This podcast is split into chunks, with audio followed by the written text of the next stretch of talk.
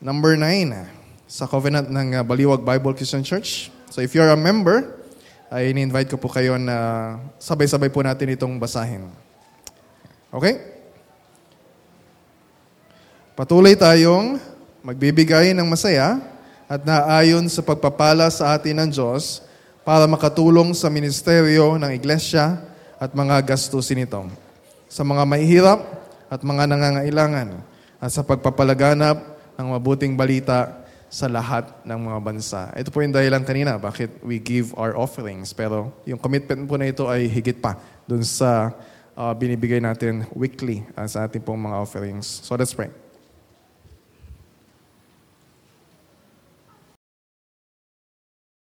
Our Father in heaven, as we take a look at your word, na makita po namin sa iba't ibang bahagi ng iyong salita, ang uh, nais mong ituro sa amin tungkol sa paano kami dapat magbigay. Ano yung puso namin sa pagbibigay, anong pakikibahagi namin sa misyon na iyo pong uh, iniwan o ipinagkatiwala uh, sa, sa aming uh, iglesia. Praying, Father, that you'll work in our hearts. We're confident sa power ng Holy Spirit to uh, to break ano man po yung mga kasalanan sa puso namin, ano man po yung mga bad habits na meron kami na may kinalaman sa paggamit ng mga material resources na ibinigay mo po sa amin. And praying, Lord, na sa lahat po ng ito ay makita po namin ang kasapatan ng iyong biyaya.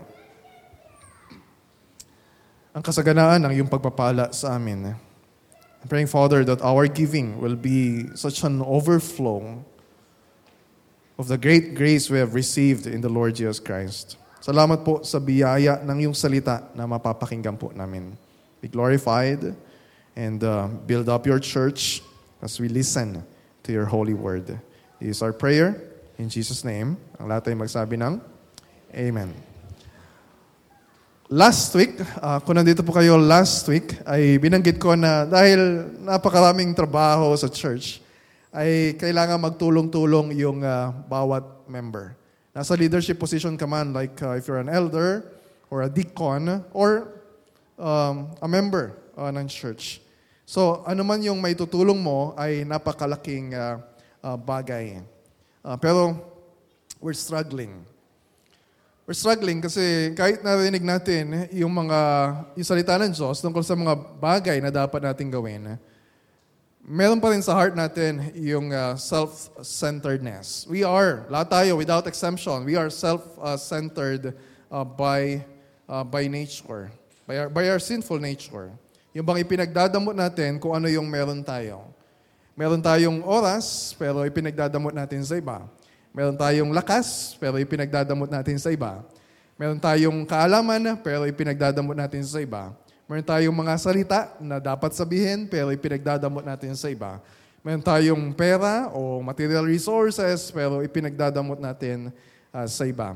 So kaya mahalaga na pinag-aaralan natin in greater depth uh, itong uh, church covenant natin. Kasi dito nakasulat yung mga biblical expectations. So hindi tayo nagsiset lang na, o oh, ganitong gawin ninyo.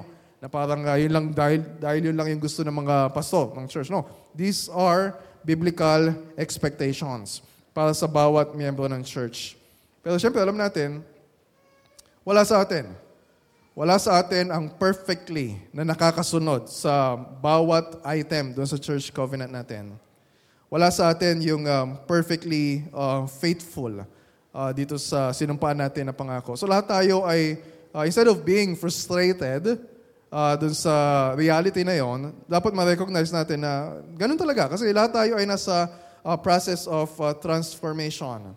And thankfully, yung hope natin ay nandun sa power ng gospel na kumikilos powerfully at work yung uh, uh, Holy Spirit, ina-apply yung gospel, yung salita ng Diyos na pag-aaralan natin, ina-apply sa heart natin uh, para ano, para ma-overcome natin yung natitira pa na selfishness uh, sa heart natin. Para uh, when it comes to giving, ay maging katulad tayo ni, uh, ni Kristo in His self-giving love. So, ang prayer ko, uh, for our time today ay ma magkaroon ng change dun sa heart natin. Mula dun sa pagkamakasarili patungo sa pagkakaroon ng puso na masaganang magbigay sa iba. Yung bang ma-realize natin na, yes, nandun yung uh, pagkamakasarili sa heart natin, pero uh, bilang mga Kristyano, we are in Christ, hindi na tayo nabubuhay para sa uh, sarili natin. Yung sabi ni Paul uh, sa Romans 14, uh, 7 to 8, kundi tayo ay nabubuhay na para sa Panginoon. Ibig sabihin, ang buhay natin ay pag-aari ng Diyos. Ibig sabihin, wala tayong karapatan na gamitin ang buhay natin sa paraan na kung ano lang yung gusto natin uh, na gawin. Tayo ay pag-aari ng Diyos. So, ibig sabihin, kung ang buhay natin ay para sa Panginoon, dapat ma-realize din natin na, baka sinasabi ninyo, ah, yung buhay ko, lahat ng meron ako, kailangan uh, ibibigay ko sa Panginoon. In a sense, yes, pero dapat ma tama yung uh, pagkakilala natin sa Diyos when we talk about ministry, when we talk about giving. Kaya mahalaga yung uh, pinag-aralan kanina uh, sa systematic theology about yung attributes ni God. Na nagbibigay tayo sa Panginoon, nagbibigay tayo sa Panginoon hindi dahil merong kailangan ng Diyos sa atin. Wala tayong maibibigay sa Diyos na hindi naman din nagmula uh, sa Diyos. Di ba? Para halimbawa yung mga anak natin, kapag uh, bibigyan tayo ng uh, regalo, uh, kapag uh, birthday natin, syempre masaya tayo.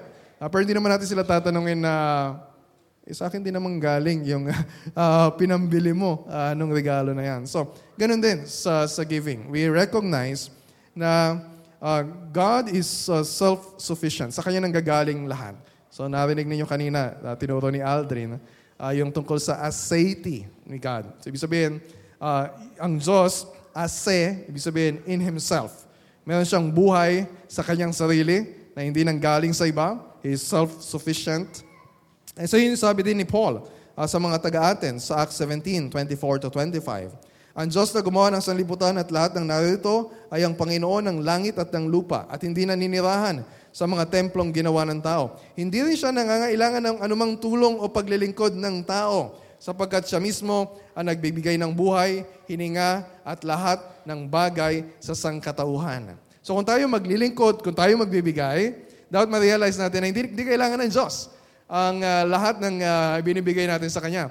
God can be fine without us. And that's humbling. Because self-sufficient ang Diyos. Hindi niya kailangan ng anumang tulong na may bibigay natin. Hindi, sabi dun sa uh, passage na hindi, hindi nga kailangan ng Diyos ng bahay na matitirhan.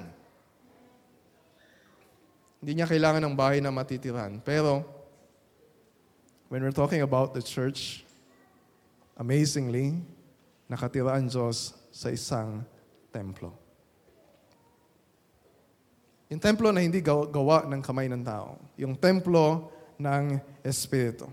Diba? Individually, as Christians, tayo ay templo ng Espiritu. Corporately, as a church, tayo ay templo uh, ng uh, Espiritu. So, kung ang Espiritu na sa atin, ang Diyos mismo na sa atin, ibig sabihin, merong ginagawang pagbabago ang Diyos sa buhay natin. Kaya sabi ni Paul sa Ephesians 2.21, na kung tayo ay nakakabit kay Kristo, the whole structure, yung buong church, being joined together, grows into a holy temple in the Lord. So, try to picture kung ano yung sinasabi ni Paul. Grows, grows into a holy temple in the Lord. Medyo weird yung image na yon. Dahil kapag temple or building structure, di ba, fixed yon, permanent. Kapag tapos na, hindi naman niya katulad ng puno na lumalaki. Pero yung image dito, growing yung uh, building structure. And yun yung nangyayari because the life of Christ uh, is flowing to us. The life of Christ is flowing uh, to every member of the church. So ano nangyayari? Kung ang buhay ni Kristo ay uh, dumadaloy sa atin, ibig sabihin, tinatapyas ng Espiritu yung mga natitira pa na kasalanan sa puso natin, causing us to become more like Christ. Ay isang paraan paano natin na-reflect yung transformation na yon ay yung pagbabago ng attitude natin kung paano natin hawakan yung pera na meron tayo. Mahigpit ba yung pagkakahawak natin uh, dun sa pera na meron tayo? Do we hesitate na magbigay dun sa, uh, sa offering? Uh, or maluwag yung pagkakahawak natin sa pera na ipinapahawak sa atin ng Panginoon? Or anumang resources uh, na meron tayo? So kailangan nating ma-overcome at sa tulong ng Espiritu na nasa atin, na nag apply ng salita ng Diyos na pinapakinggan natin ngayon, ma-overcome natin yung selfishness natin. Yung pag-iisip natin na kung ano yung meron tayo para lang sa atin. Ay, hindi, para lang sa akin to. Para lang sa pamilya ko. Ang dami na namin, namin kailangan. Bakit pa namin dapat i-share sa church o i-share sa uh, ibang tao na nangangailangan? So as we reflect today, kung anong tinuturo ng salita ng Diyos about giving, ang prayer ko ay ganun nga yung mangyari sa puso ng bawat isa sa atin. So meron tayong limang bagay na titingnan uh, tungkol sa pagbibigay. Okay. Una, dapat na ma-realize natin o ma-recognize na ang pagbibigay ay bahagi ng pagiging mabuting katiwala o good uh, steward. Pagiging mabuting katiwala. Kapag sinabing steward, ano ibig sabihin? Ano ibig sabihin? Kung tayo ay steward o katiwala ng lahat ng meron tayo, lahat ng meron tayo, anumang bagay na meron ka, hindi ikaw ang may-ari. You are not the owner. Yung buhay na meron ka, yung lakas na meron ka, yung kayamanan mo, yung talento mo, ay hindi mo sariling pag-aari. Kung steward ka, kinikilala mo na ang Diyos ang may-ari ng lahat ng meron tayo. In fact, siya yung may-ari ng lahat ng bagay sa mundo. Or lahat ng bagay sa sansinukob. Psalm 24 verse 1, Ang buong mundo at ang lahat ng narito ay pag-aari ng Panginoon. So kung lahat ng meron tayo, try to listen carefully. It will really change yung attitude natin sa anumang bagay na meron tayo. Sa pera, sa bank account natin, sa bahay, sa kotse na meron ka, sa gadget na meron ka. If you realize na anumang meron tayo ay pag-aari ng Panginoon at ibinigay sa atin, hindi para sa sarili natin. Hindi para uh, yun yung mag-define ng worth natin na ipagmalaki natin na, ganito ako kayaman, ikaw uh, kukonti lang uh, yung, uh, yung pera mo. No. Na para bang uh, hindi natin tinanggap galing sa Diyos yung mga bagay na meron tayo. We, we can be so prideful. Uh, even kahit sabihin pa natin na, eh, syempre, pinagtrabahuan ko naman yun eh. Kaya nga ako na-promote sa trabaho. Kaya nga ako, uh, kaya nga nag-prosper yung business ko kasi masipag ako na mag, uh, magnegosyo. Pero once we realize na eh, yung talino naman na meron ka, galing din sa Diyos. Yung lakas na meron ka, galing din sa Diyos. Yung karunungan na ginamit mo sa pagnegosyo, galing din naman. Lahat galing sa Diyos. 1 Corinthians 4.7, kaya pinagalitan ni Paul yung mga taga-Korinto. Kasi they feel that they are more superior kaysa sa iba. Kasi meron silang mga bagay, meron silang mga gifts na wala yung ibang tao. Ang sabi ni Paul sa kanila, paano kayo nakakaigit sa iba? Hindi ba lahat ng nasa inyo ibinigay lamang sa inyo ng Diyos? Kung gayon, bakit ninyo ipagyayabang iyon na para bang yon ay hindi ipinagkaloob uh, sa inyo ng Diyos? So, ibig sabihin, gaano man karami ang pera mo ngayon, Gaano man ka spirit, spiritually gifted ka kung ikukumpara sa iba. Gaano man karami ang alam mo, kung sosolohin mo yung mga bagay na meron ka, baliwala ang lahat. Hindi ka nagiging mabuting katiwala ng kaloob ng Diyos. Sinasayang mo yung mga biyaya ng Diyos sa iyo. So anong dapat natin gawin? Doon sa mga kaloob na meron tayo, yung binasa nating text kanina. First uh, Peter uh, chapter 4, verse 10 bilang mabubuting katiwala ng iba't ibang kaloob ng Diyos, gamitin ninyo sa kapakinabangan ng lahat. Sa, para sa church, ang kakayahang tinanggap ng bawat isa sa inyo. Ang nangangaral ay dapat salita ng Diyos, ang ipangaral. Ang naglilingkod ay dapat maglingkod gamit ang lakas na kaloob sa iyo ng Diyos upang sa lahat ng bagay siya'y mapapurihan sa pamamagitan ni Yesu Kristo. Sa kanyang kapangyarihan at karangalan magpakailanman Amen. So nagbibigay tayo, naglilingkod tayo, nagtuturo tayo bilang mga mabuting katiwala ng kaloob na ipinagkatiwala sa atin ng Diyos. Not for our own agenda, not for our own glory, but for the glory of God who is the owner of everything. So yung tanong sa atin, try to reflect, try to evaluate. Paano mo ginagamit yung mga bagay na meron ka? Oras, pera, lakas, gifts.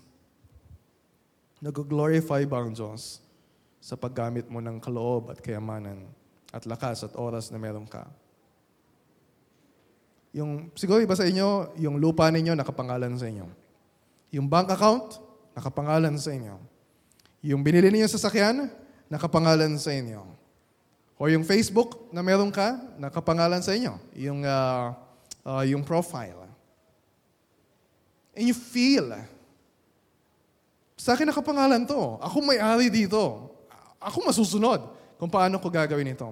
But when you realize na ikaw ay katiwala, it's time na yung ownership, oh yes, sa'yo nakapangalan. Pero dapat ma-realize mo na yon, lahat ng yon ay unang-unang nakapangalan sa Diyos. It's not about you. Pangalawa. Pangalawang bagay na dapat marating ma-realize tungkol sa giving, ang pagibigay ay overflow o pag-uumapaw uh, ng pagpapalang tinanggap na natin sa Diyos. Overflow o pag-uumapaw. Hindi tayo nagbibigay para pagpalain ng Diyos. Ulitin ko ah, hindi tayo nagbibigay for the main reason or purpose na para pagpalain tayo ng Diyos. Although, alam natin na God is good, God is gracious, God is generous enough na kapag nagbibigay tayo ay talagang uh, naranasan pa natin lalo yung uh, uh, pagkapala ng Panginoon. Pero yung primary na, na reason na bakit tayo nagbibigay, nagbibigay tayo hindi para pagpalain ng Diyos, kundi nagbibigay tayo dahil tayo ay pinagpala na ng Diyos. Nakita niyo yung difference? Because we are already blessed beyond our wildest uh, imagination. Noong isang araw, may narinig ako na isang businessman. So nag-testimony siya sa isang uh, birthday celebration na simula nang uh, nagbigay siya ng ikapu uh, ng kanyang mga kinikita or naging faithful sa giving. Talagang uh, pinalaki palalo ng Diyos yung kanyang uh, business. Hindi lang uh, twofold, hindi lang siguro uh, apat na beses, kundi talagang ano, uh, sobrang uh, uh, successful and pro- prosperous ng uh, business niya. And syempre, lahat yon galing din sa Diyos. Pero ano yung problema doon? Ang problema, if we listen to that, tapos sasabihin natin, i-expect natin, ah, kapag uh, faithful pala ako sa pagibigay sa offering, ganun din mangyayari uh, sa, uh, sa, sa business ko. we, we know na, yeah, maybe, nangyayari sa iba. Pero hindi nangyayari sa lahat. Di ba? For so many years, kaming mag-asawa ay uh, faithful sa pagbibigay na at least 10% of our income uh, sa, uh, sa mga offerings. Pero uh, for the last 15 years, parang hindi pa yata nadodoble uh, yung uh, income na tinatanggap namin. So, yung problem of expectation. Nakala natin ay parang merong formula dun sa giving. Na pag nagbigay ka ng ganito, uh, ibabalik sa iyo ng uh, uh, siksik, liglig, at umaapaw. Eh, maling konteksto naman yung uh, pagkakagamit ng uh, verse na yon. Ikalawang problema, hindi naman obligado yung mga Kristiyano na magbigay ng ikapo. Ulitin ko ah, you're not required na magbigay ng 10% of your uh, income. Yes, nasa Old Testament yon. At madalas narinig natin yung uh, mal- Malakyas uh, tres G's na kung magbibigay ka ng uh, ikasampung bagay ng iyong kama- kayamanan, talagang bubuksan yung uh, durungawan ng langit at ibubuhos sa iyo uh, yung uh, pagpapala ng Panginoon. Pero that's under the old covenant sa Israel. We are new, we are Christians under the uh, new covenant. So, ibig sabihin, dahil sa ginawa ni Kristo sa pagtupad ng kautosan para sa atin, so dapat nating interpret ngayon yung mga kautosan sa Old Testament ayon sa fulfillment nito kay Kristo. Hindi ibig sabihin na uh, baka iba sa inyo, tuwan-tuwa, ah, hindi na pala ako required, oh, bigay na 10%. Okay lang, kahit na uh, ah, 1% na lang ibigay ko. Ah, we live, uh, we don't live under the law. We live uh, under the grace of God. Pero hindi ibig sabihin na inabolish na ni Lord yung kanyang kalooban tungkol sa pag-ibigay. No. Dahil sa gospel blessings na tinanggap na natin, yes, hindi ka required na magbigay ng 10% of your income sa church. Pero you are free. Malaya ka na magbigay ng higit pa doon sa ikasampung porsyento na yon. And that's freedom. So hindi ito tungkol sa eksaktong porsyento na para bang uh, kinakalculate natin mula sa pinaka uh, sentimo ng pera natin para siguraduhin na nakakasunod tayo uh, dun sa, sa 10%. No, it's about our heart sa pag-ibigay. So anong tinuturo ng New Testament?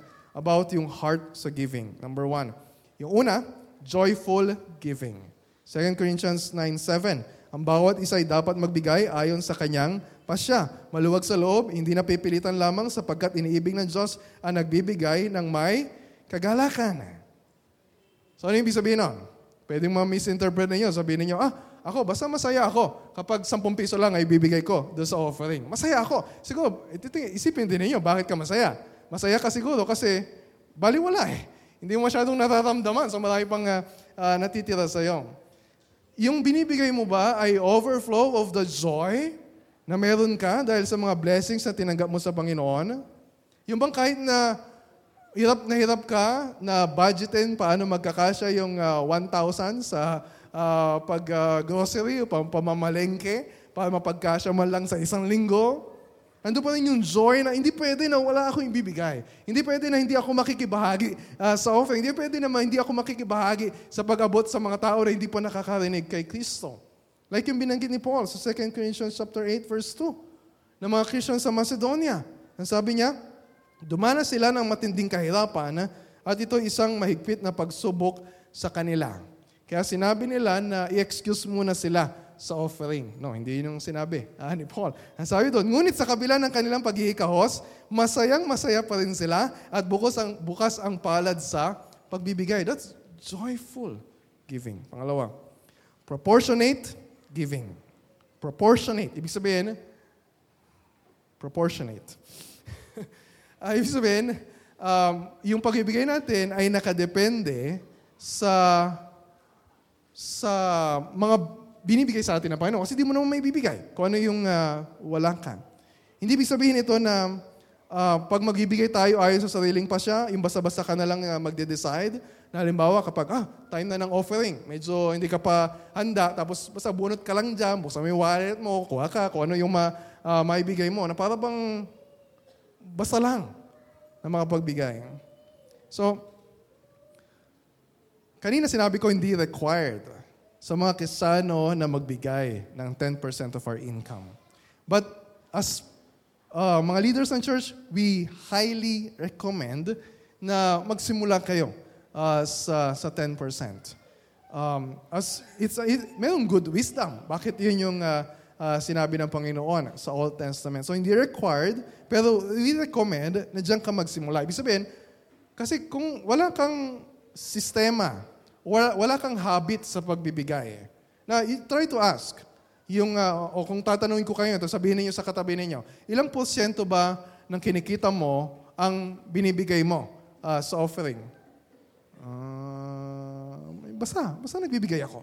Ibig sabihin, we are not disciplining ourselves na itabi yung uh, naka-set aside na uh, para sa uh, para sa offering. Halimbawa, sabi ni Paul sa 1 Corinthians 16.2, on the first day of the week, each of you is to put something aside. So, bawat linggo, meron tayong itinatabi and store it up as he may prosper. So, ibig sabihin, pansinin niyo as he may prosper. It's good practice na kapag lumalaki yung income mo, yung 10% ay nagiging maliit kung tutusin. Halimbawa, halimbawa kumikita ka ng 100,000 a month. At sasabihin niyo, sana all, di ba? Halimbawa, kumikita ka ng 100,000 a month. Ilan yung 10% nun? 10,000. Oh, dali lang na may example ka. Halimbawa, kumikita ka ng uh, 95,000 a month. Okay, okay na yan. 100,000 a month, so 10,000 yung uh, uh, 10%. Malaki ba yung 10,000 na ibibigay mo um, uh, monthly sa church? Ay, malaki yun, sabihin ng iba. Teka lang, hindi nga kumikita ng 10,000 a month. So, sa iba, malaki yon. Pero, when we think about yung amount na yon, malaki talaga yon. Pero, minsan, nakafocus tayo doon sa binibigay natin. Hindi, ba't di mo tingnan kung ano yung natitira sa'yo? When we talk about stewardship, hindi lang kung ano yung binibigay mo. Yung a matter of stewardship, kung ano yung natitira sa'yo. 90,000 a month. Kailangan mo ba ng 90,000 a month para buhayin sarili mo? O kahit sampu ang anak mo? Sabi sabihin, when we say proportionate giving, kung pinaprosper ni Lord yung business mo, bakit ka makukontento na 10% lang yung ibibigay mo sa, sa offering? You can give more. You can give 20%. You can give 30%. Bakit? Kasi pinapakita mo na, hindi ko naman kailangan yung lahat ng ito. Mayroong ibang tao na mas kailangan. So number three, sacrificial giving. Sabihin niyo yung hindi masyadong realistic yung binigay ko na example kanina kasi baka iilan lang sa atin dito yung kumikita ng 100,000 a month o higit pa. But when we talk about sacrificial giving, we need to be reminded. Baka isipin niyo, ay, meron palang mga member na ganong kalaki kinikita. Eh, bahala na sila.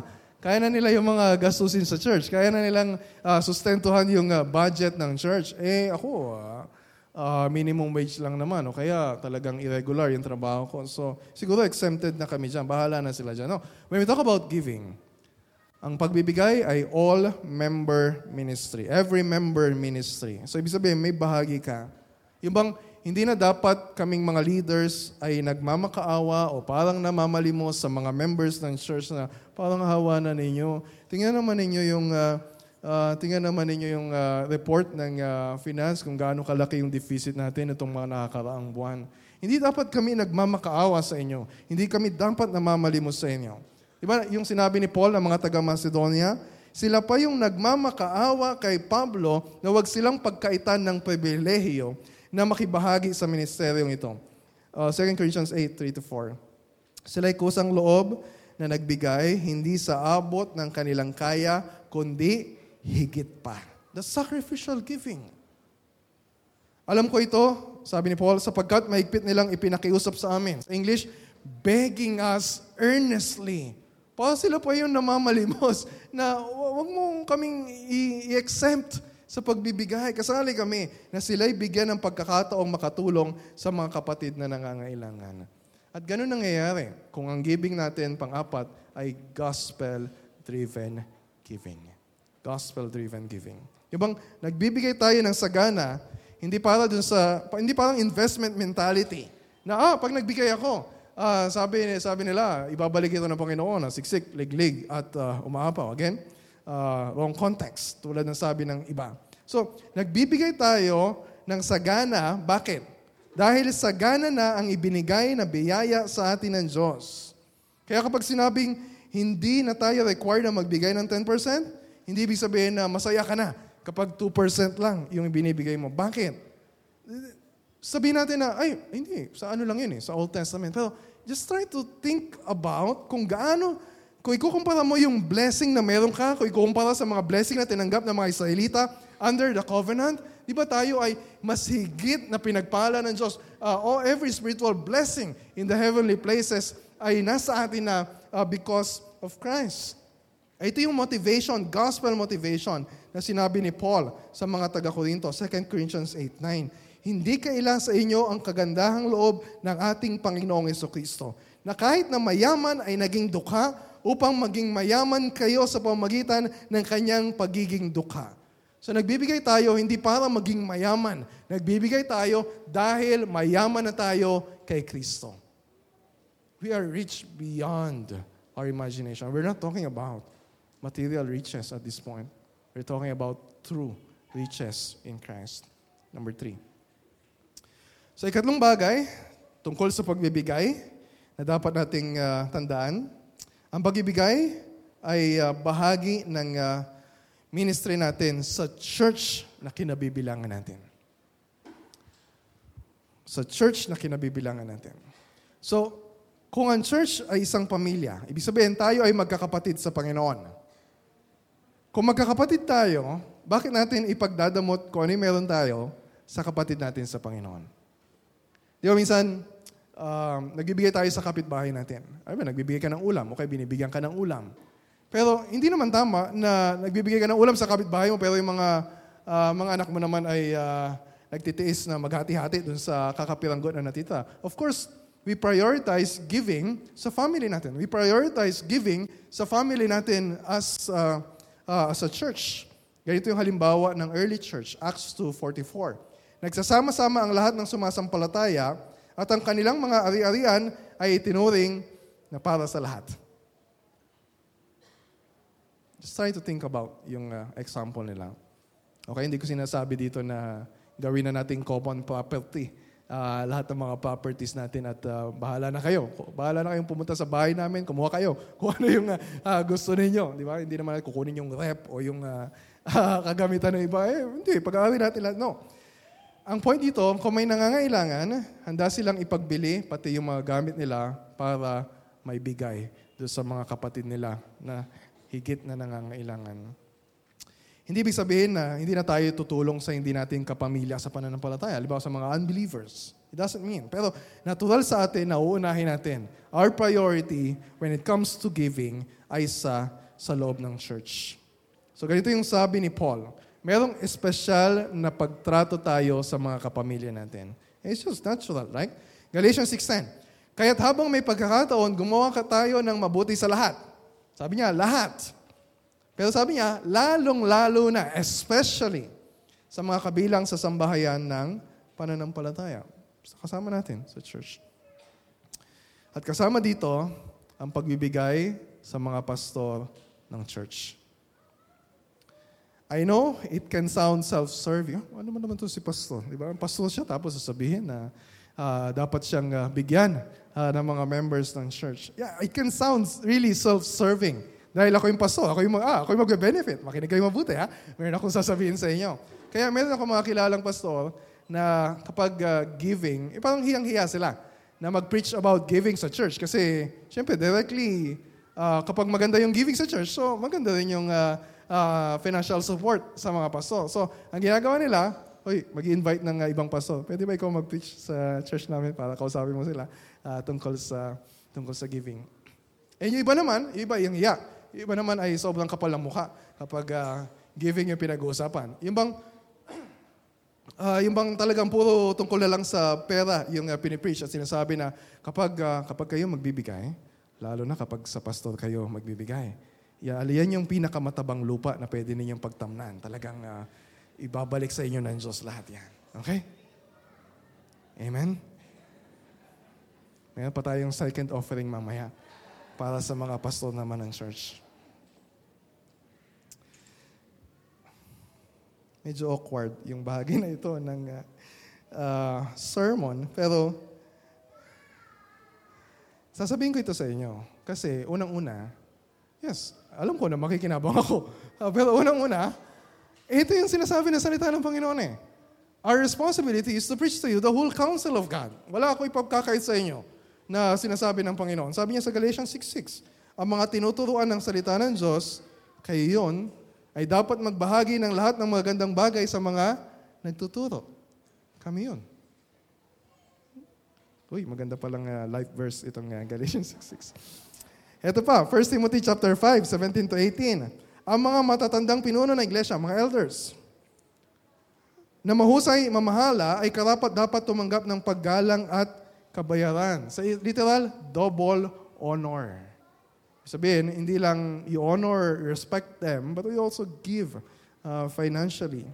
Lalo na yung mga masigasig sa pangangaral at pagtuturo ng salita ng Diyos. Sapagkat sinasabi ng kasulatan, huwag mong bubusalan ang bibig ng baka habang ito'y gumigiik. Nasulat din, karapat dapat lamang na bayaran ang manggagawa. Okay. Sinasabi ko ito, hindi para mag-meeting yung mga members para dagdagan yung uh, sweldo ng, uh, ng mga pastor. I'm saying this just to, to, um, to affirm you and uh, to express yung uh, thankfulness na kami na mga full-time na pastor sa church, uh, we are so blessed dahil sa faithful giving ng church. Na sapat-sapat yung financial support na ibinibigay ninyo sa amin. At bukod doon, ay meron pang iba na uh, nagbibigay pa ng ibang mga blessings sa amin. You, you're, um, so many of you are blessing us in so many ways. And we are thankful to the Lord for that. So I just want to encourage you kung paano nagiging tapat kayo uh, sa pagbe-bless sa inyong uh, sa church, sa, sa inyong mga pasto, ipagpatuloy ninyo yung ginagawa ninyo na pag-bless sa mga tao. Hindi lang sa akin. It's not just about me. Uh, pati sa ibang mga pastors uh, and elders po natin. And kaya nagpapasalamat si Paul sa partnership sa kanya ng Philippians Church. Sabi niya sa Philippians 4.18, I am well supplied. Nakakulong siya. I am well supplied. Dahil sa mga gifts nila sa kanya. Sabi pa niya sa verse 17, Hindi sa hangad kong laging tumanggap ng mga kaloob. So sinasabi ko to hindi para lumaki yung tinatanggap ko. We, we are content. May mga bagay na of course we wish na uh, sana ay bless kami ni Lord sa ganitong parang. Pero yung in general, generally speaking, we are content uh, sa tinatanggap namin uh, sa church.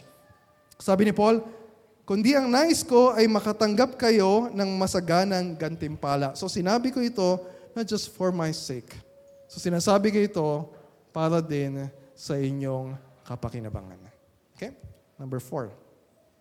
So ika- ika-apat na bagay na dapat nating tandaan tungkol sa pagbibigay. So totoo na maraming pangangailangan sa loob ng church. And uh, minsan ay uh, we're struggling financially kung paano isusustain lahat ng pangangailangan na yon. Pero hindi natin dapat limitahan yung giving dito lang sa, sa loob ng church. So ito yung ikaapat, na ang pagbibigay ay ministry sa mga nangangailangan. May nangangailangan sa loob ng church. Mayroon din nangangailangan sa labas ng church. Meron din tayong ministry sa ibang mga churches in need. So, yun yung dahilan kaya nangongolekta si Paul sa mga churches na, sinu- na pinupuntahan niya.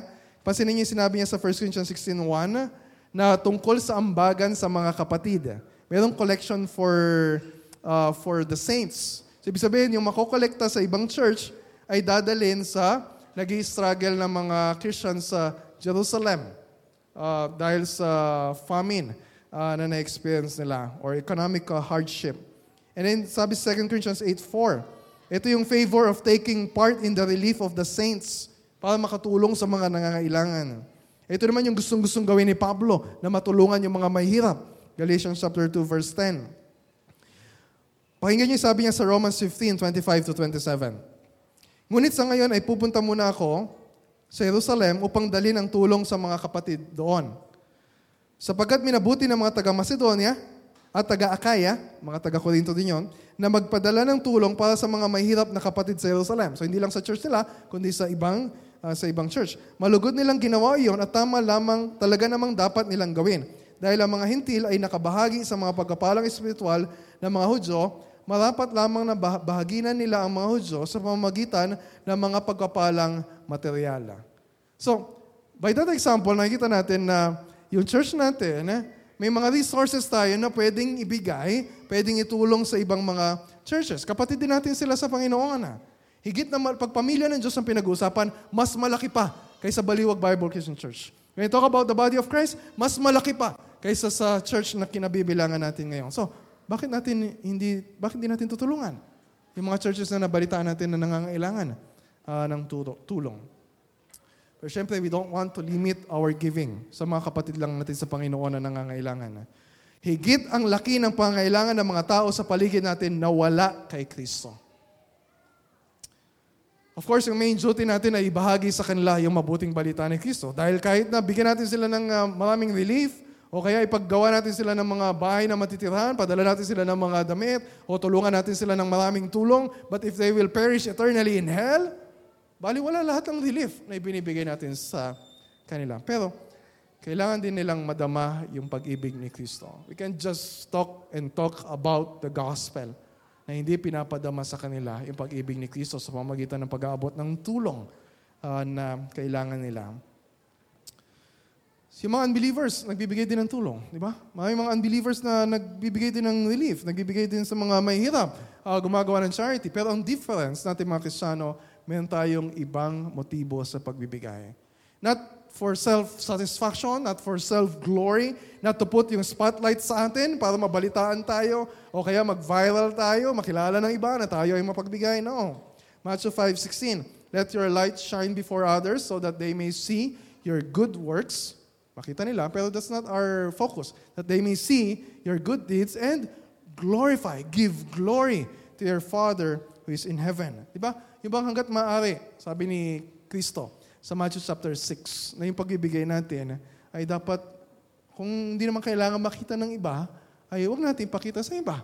Hindi natin kailangan i-post sa social media o ipangalandakan sa iba yung mga mabubuti nating ginagawa to draw attention to ourselves. We can be content na nakatulong tayo and God is glorified in that na kapag nagbigay tayo, kapag nagkaroon ng overflow yung generosity sa heart natin, di ba, we give witness uh, sa katotohanan ng gospel na hindi na pera, hindi na material na bagay yung pinagkukuhanan natin ng kasiyahan, ng katiyakan, ng seguridad, ng kahulugan sa buhay.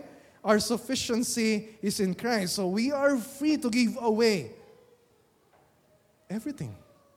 Because Christ is our everything. Last, number five. We don't underestimate yung power of giving.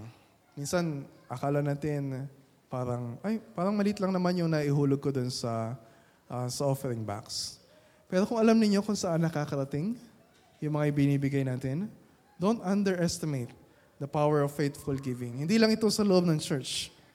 Hindi lang sa mga tao na nakapaligid sa atin napakalaki ng pangangailangan sa buong mundo. That's why we have uh, part of our giving uh, sa mga sa missions at sa mga missionaries na umaabot sa mga uh, sa mga uh, hindi pa nakakarinig kay Kristo. So ito yung panglimang bagay.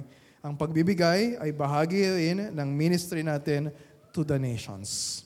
Our ministry to the nations. Ibig sabihin, pagtupad sa Great Commission. Make disciple of, make disciples of all nations. Matthew 28:19. Eh. Yes, ang iba sa atin. Katulad nila Kuya George, katulad ng ibang mga kapatid natin na sinusuportahan. Tatawagin ng Diyos to go uh, sa mga sa mga lugar na uh, ibang kultura, ibang lahi, iba sa ibang bansa para maipadala sa kanila yung mabuting balita ni Kristo. Dahil kung di nila maririnig yon, paano sila man makikilala uh, kung sino ang Panginoong Kristo? Pero yung iba sa atin ay mananatili rito pero kasali tayo sa mission nila. When we pray for them, when we give uh, sa mga kailangan nila, when we encourage them, kapag sinabi natin sa kanila na we, we are partners with you uh, in this ministry, kasama tayo sa mga bunga ng ministeryo ng pagpapagal nila. Kaya yung priority natin ay suportahan yung mga misyonero na ang hangarin ay katulad ni Pablo sa Romans 15.20 ang hangad ko ipangaral ito, yung gospel, sa mga lugar na hindi pa nakikilala si Kristo. Bakit natin sila susuportahan? Yes, mga ipang hindi nakakilala kay Kristo sa paligid natin.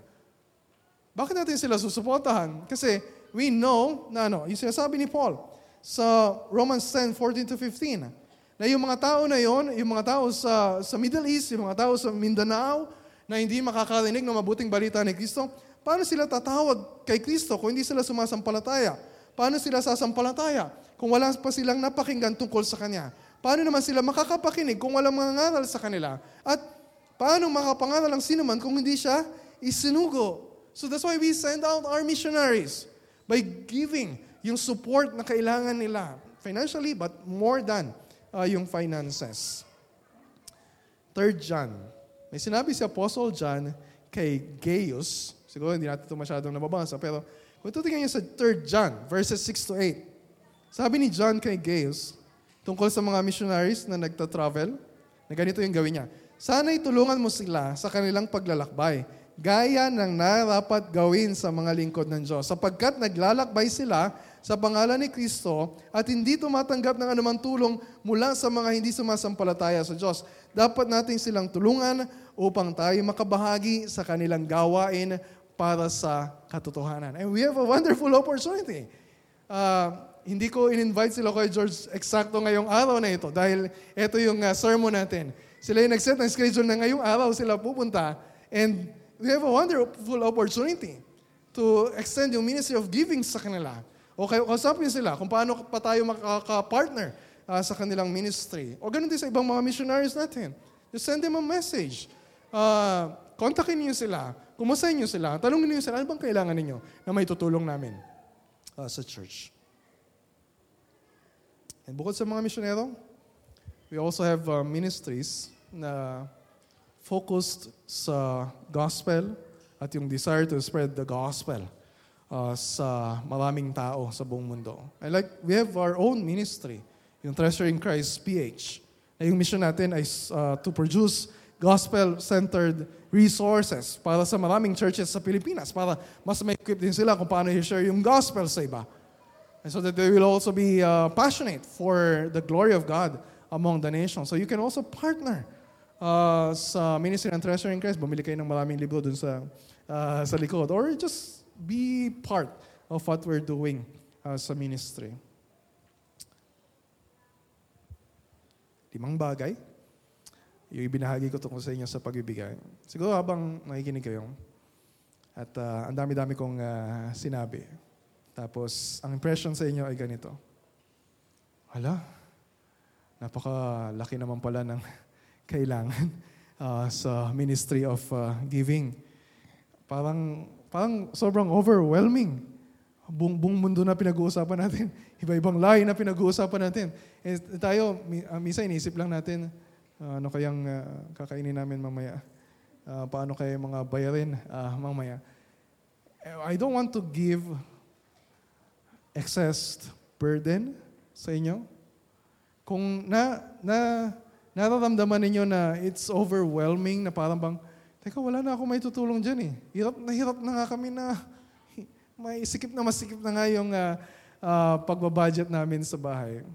Pero it can be overwhelming. Malaki talaga.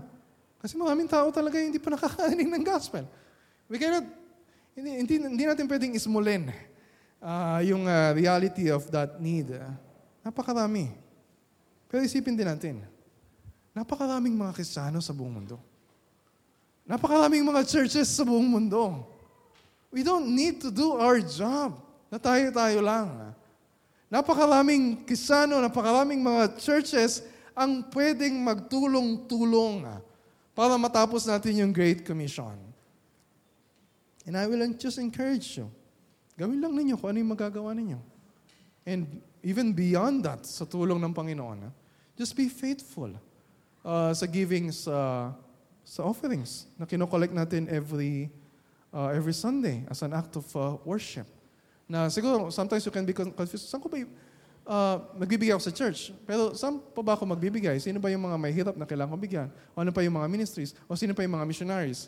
Hey, you can, sure, you can prioritize giving sa church and give more sa iba outside of this church. Pero kung medyo nahihirapan ka kung saan ka magsisimula, I will encourage you just give everything uh, sa uh, sa offering sa church. We allot yung budget natin para tumulong sa ibang churches, para tumulong sa ibang mga missionaries, na, ibig sabihin, when you are faithful sa giving, you're also supporting yung mga workers, yung mga pastors, mga missionaries, at yung binibigay mo na yon, gaano mang kaliit, dahil maliit yung kinikita mo, yon ay nakakarating sa malayo. And you are part of fulfilling the Great Commission. And pahirap ng pahirap talaga yung buhay. And I'm not naive. We're not in denial dito sa church na we're talk about giving na parang hindi pahirap ng pahirap yung buhay. Pataas ng pataas yung bilihin. Pero yung pagtaas naman ng kinikita natin, parang hindi naman nakakasabay uh, dun sa pagtapa, pagtaas ng uh, bilihin. Pero sa halip na makita natin yon as uh, hadlang para tayo ay maging generous sa giving, why don't we change our perspective? Na makita natin na yung hirap sa finances, sa economic situation ng bansa natin as an opportunity. Anong opportunity? Ang opportunity na ipagsigawan sa mundo na kahit na hirap na hirap tayo, we're still faithful. We're still generous sa giving. Bakit? Dahil ipinapahayag natin uh, through the message of the gospel na we live by faith. We don't live by kung gaano kalaki yung kinikita natin. We don't live by kung paano gagawin ng gobyerno para maayos ang ekonomiya natin. We don't live by kung bababa yung mga uh, presyo ng bilihin. We live by faith. Na pinapakita natin when we give, we're doing this by faith. Na hindi na natin masyadong ini, na, na hindi na natin attitude yung bang, ah, okay, magbibigay ako. Pero kapag mayroong natira, babayaran ko muna yung mga kailangan kong bayaran, pero yung natira, ibibigay ko. No, we live by faith knowing na Yes, we'll struggle do sa mga natira, but we will trust the Lord. We will trust the Lord na God will be enough uh, sa kanyang mga provisions sa atin araw-araw at hindi, hindi niya tayo pagkukulangin sa lahat ng mga pangangailangan natin. We will struggle, maybe a little bit. Maaaring hindi natin mabili kung ano yung mga gusto nating bilhin. But, mamumuhay tayo. Mananatili tayong nabubuhay ng mayroong kagalakan uh, dahil sa Panginoon. Kaya patuloy tayo sa pagbibigay. Huwag tayong magsasawa.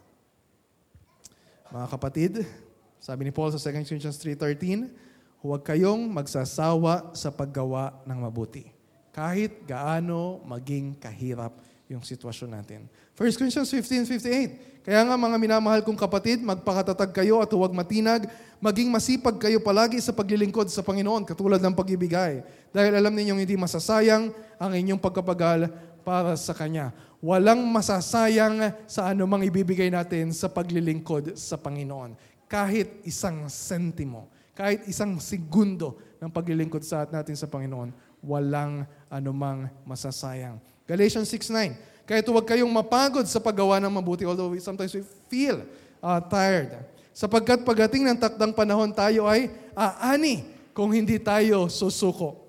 Underline yung word, guhitan ninyo, bilugan ninyo, i-highlight ninyo, aani. Merong harvest, merong reward. Pero hindi ito tulad ng reward o pinangako ng mga uh, bulaang tagapagturo ng prosperity gospel.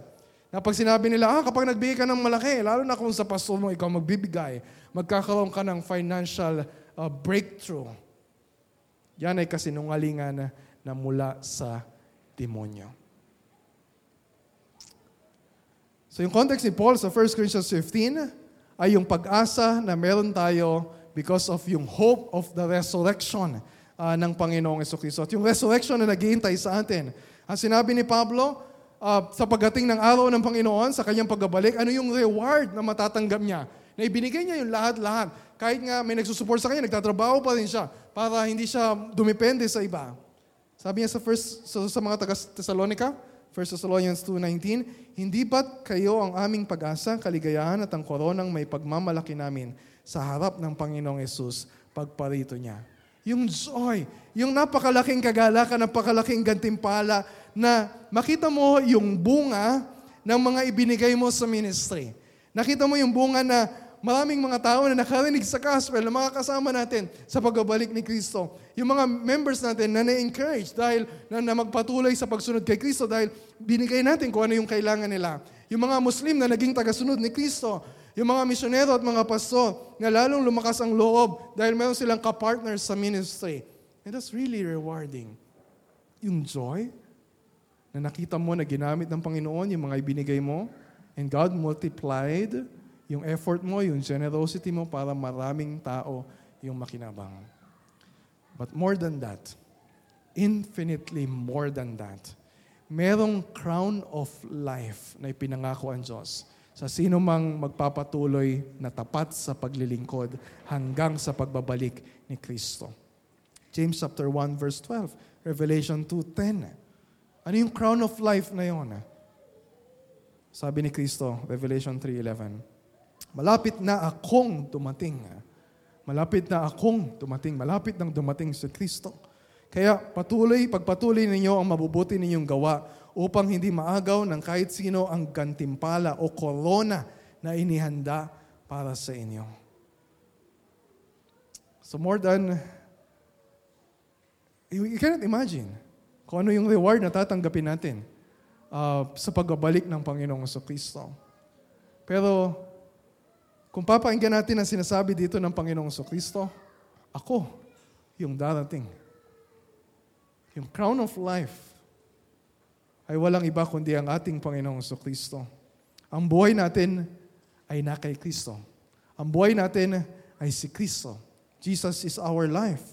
Jesus is our honor. Jesus is our crown. Jesus is our treasure. Jesus is our joy. Jesus is our ultimate and greatest reward. Ano pang motivation yung kailangan natin?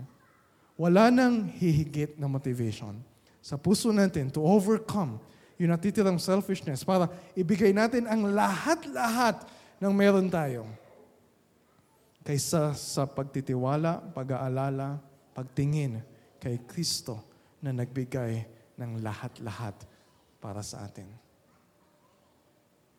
Bakit tayo magdadalawang isip na magbigay?